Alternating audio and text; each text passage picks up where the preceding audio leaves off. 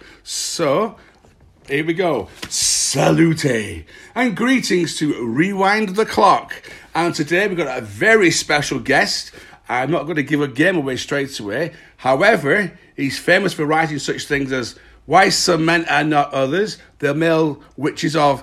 I'm going to probably say this wrong now. Eichstätt? Is that correct?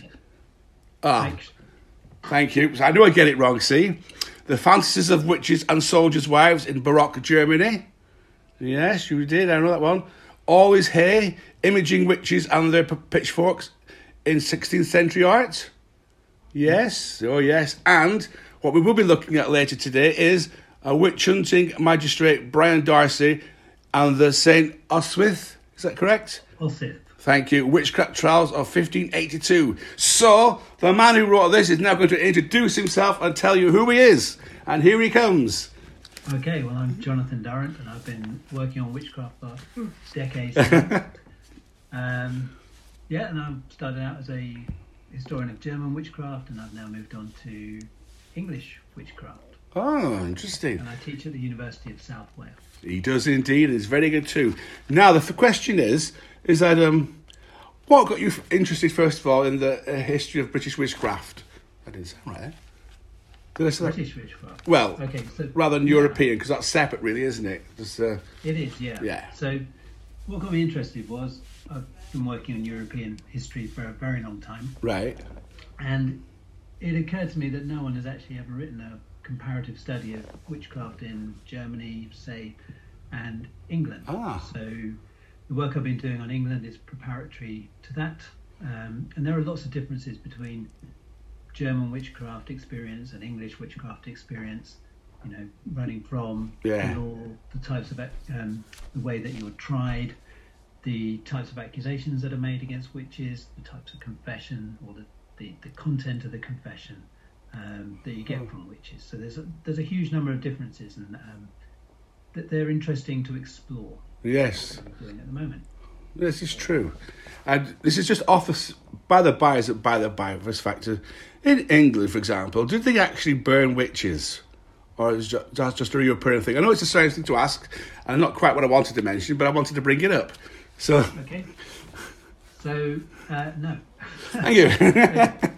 There are one or two witches who are burnt. So uh, Marjorie Jourdemain, for example, who was involved with Eleanor Cobham in an act of treason. Right. So Marjorie Jourdemain is called the Witch of Eye, and this is the late fifteenth century. Oh, right. Uh, she is burned, but she's burned really for treason, not for witchcraft. Right. After fifteen sixty-three, the punishment for witchcraft is hanging, and almost all other witches are executed right. after fifteen sixty-three. So it's hanging, but and that's because it's a felony. You you committed harm against an individual, killed an individual, yes. family, stole it. Um, you know, yeah, um, you know, basically you've done a felony so, by witchcraft. So ah, right. Okay, thank you. It's nice to know because, interestingly, just to start us off with an uh, interesting thing, which and this quote becomes relevant more in the Puritan age, I think, in Exodus twenty-two eighteen, "Thou shalt not suffer a witch to live." I don't know if you've heard that one. I have a lot. Yes, so um, I think that plays a lot in Puritan age, Puritan age, doesn't it? I think rather than Elizabethan. Do you think yes, more so of? It's a it's an interesting translation. So yeah. In the original Latin, um, and where it's translated from Latin into English by Catholics. Right. Yeah. It's translated as "Thou shalt not suffer a wizard to live." Ah. Technical um, way of translating it.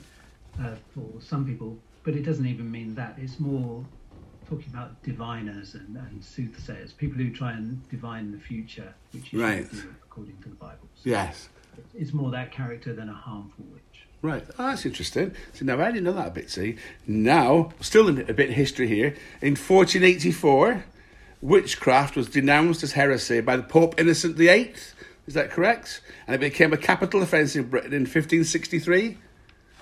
Yes, that's correct. So, um, prior to uh, fourteen eighty-four, there have been one or two witchcraft trials, and then the Pope sends uh, Heinrich Kramer to Brixen, or Innsbruck, as you might call it, right, uh, in order to just root out all types of heresy. And Kramer himself comes across witches and wants to prosecute them. The authorities in Innsbruck do not want him to prosecute these people. They don't believe they're witches, so they effectively kick him out. And oh. in response, he writes the Malleus Maleficarum, the Hammer of Witches. Right. Um, but in the meantime, has got papal authority to to uh, claim that witchcraft is a is a major heresy and a harmful act. Ah, right. Fast. Oh, thank you. Now then, um, yes. So, is there a difference, do you think, between um, how the Elizabethans viewed it, the witchcraft? Because you obviously got this image with Macbeth, and they're all crouched over the crinkly noses, and you know what I mean, and the broomsticks and things. And um, uh, and during the time of the uh, of the Witchfinder General, said during the Puritan times, this is like a difference how it's perceived. I think so. So um, I don't really think the Elizabethans understood what witchcraft was. Right, yes. So you, have a, you have an act against it in fifteen sixty-three. It doesn't even say that the witches would be female. All um, right. You then have a growing number of accusations made by ordinary people, um, a few of which, but not many, are reported quite widely. Um, so the first one is, there's a pamphlet in fifteen sixty-six describing the witches of Hatfield Peveril in Essex. Mm. There are the St Osyth or St Osyth cases um, in Essex in fifteen eighty-two. Yep. There's some cases in Berkshire. Um, you know, a few cases are reported. Oh, right. That becomes the kind of English stereotype. Yes. Um, people are not really sure what a witch is. Right. um, by the time you get to Macbeth, um, there, there's, he's, Shakespeare's drawing on a kind of stereotypical idea of the witch, which is partly European in origin. Right. This kind of idea that they, they meet together in Sabbaths and uh, are hag-like. That's not really really much of an English thing. No. Um, and I don't think Shakespeare believed there were such things as witches. Um, oh, right. It's my personal opinion. I think well, it's sceptical.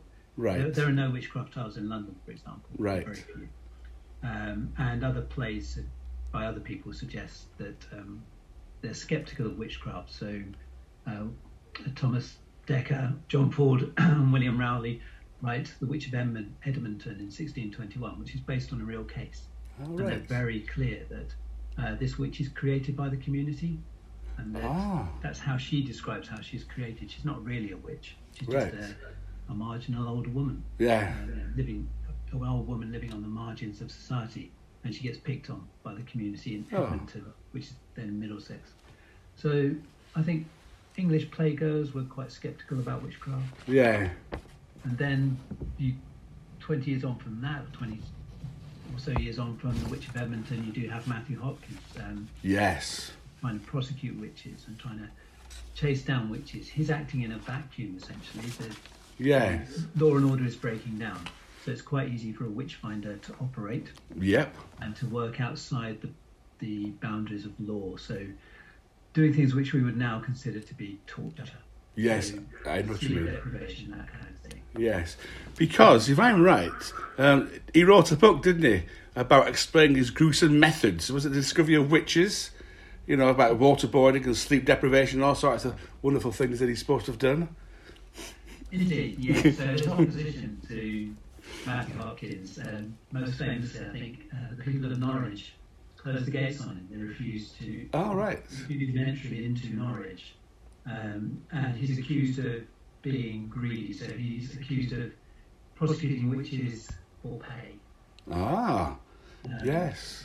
You know, that's an abuse of power. He's not. He's also not a magistrate. He acts with John Stern. Who's that's right, yeah.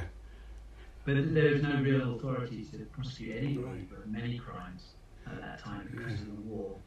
So he's um, taking opportunity, that opportunity and... and um, seeking out witches and playing on people's fears, because obviously yeah. the war is quite disruptive and it creates anxiety among people. Yeah, because there's a lot of this, isn't there? You know, family against family, friend against friend. You know, yeah. it's like everybody's accusing everybody. It's like, what's this about? Why are they doing it? Is it? Do you think because of this um, the upheaval that they had?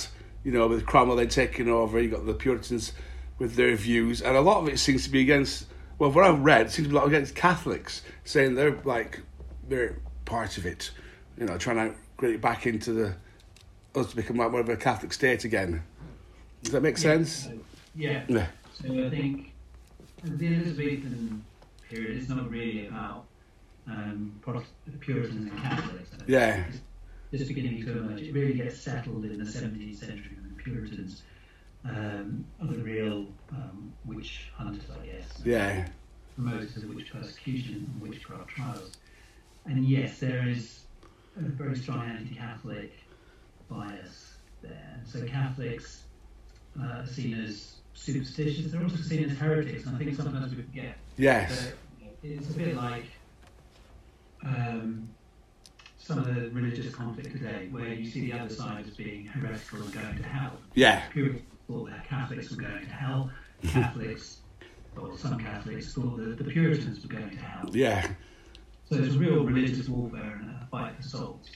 Mm. Um, and the Puritans see witchcraft as, as one means that Catholics are using.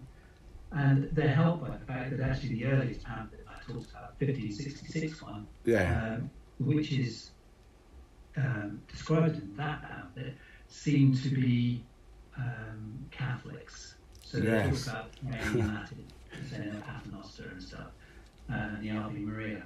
Right. So they're kind of helped by this tradition, although actually that's not why those women are, are yes. witchcraft in the first place. That's oh, right. And do you think some of it as well could be um, for your own personal gain? Like, I want that guy's land. I, you know, something I'm going to get him. Like, you know, like the Pendle Witches. Were, um, and what, the, the witches themselves using witchcraft? Yeah, you know, like the people who accuse the other person of being a witch. Yeah, it's quite rare, um, because actually that's not yeah. really admissible in law. Right. Um, and actually the fifteen sixty-three Witchcraft Act, and I think probably the sixteen oh four one, um, are very clear that you don't lose your inheritance. Yeah. Oh, okay. All right. Now this is, again, just slightly off one second, because you know we talked about uh, Matthew Hopkins, because he himself was later accused, wasn't he? A bit later, which I think is quite funny. Which hands often are accused. Yeah, you know, I just, I just think it's weird that, you know, it um, comes back and yeah, bites so, you. Yeah, they are accused sometimes of being witches or having an involvement in witchcraft or being involved with the devil. Yeah. It is what that is. I mean, if you don't believe that your, your neighbour is a witch or, yeah. uh, or you believe that he's been acting outside his powers and accusing people unjustly, then you can see how in the in kind of overall yeah. sensibility this is true. Accuse him of being in league with the devil. Yes.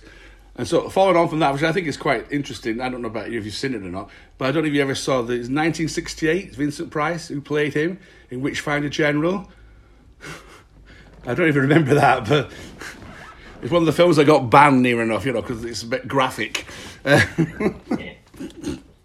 yeah, obviously that's a fictional... Um, yeah. Yes, it was a bit graphic, wasn't it? Now, if we may take a look at... Um, now, I know I'm going to say this... I keep saying it wrong. St Osyth? Okay, you can say St Osyth or St Osyth. Oh, right. When I went to the village... Right, uh, oh. The, um, the vicar of the church said you can say it either way. Oh, right. I thought there was... If you said it the wrong way, they tell you off. Because no. Some people can be uh, very particular, can't they? So, in this, uh, fifteen eighty-two, it says, "This I speak... Upon a late view of trials taken against certain witches of the county of Essex, the orderly processing were examinations together with other accidents, I diligently observing and considering their treacheries be notable. A true and just record." Ooh, that's leading up to this particular trial that you've been writing about. What can you tell us? Wow, this is an interesting one. I know. Um, fifteen eighty-two is... There, there was discussions about who Brian Darcy might be and, and right. what his background is. Um, so some people think he's a rabid Puritan. I personally don't think he is. I right. think he's just an ordinary magistrate. And he gets caught up in this witchcraft trial. So a, a woman, uh, Grace Thurlow, comes with an accusation against Ursula Kemp, um, who seems to be a cunning woman. Yeah. And Grace Thurlow lived in Lord Darcy's house as a servant, or worked in Lord Darcy's house as a servant.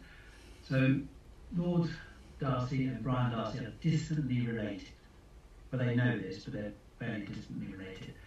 But it's a lord, and the lord is only about sixteen at the time, so Darcy takes it upon himself to investigate the case, as a magistrate can. They don't have to, but he decides to. And eventually you have more and more accusations coming from not only St Osyth, but the whole of the hundred of tendering, which is in that part. Right. Um, so more and more uh, accusations come forth, largely aimed at Ursula Kemp and Elizabeth Bennet, who are the two witches who finally get executed, but also at other people.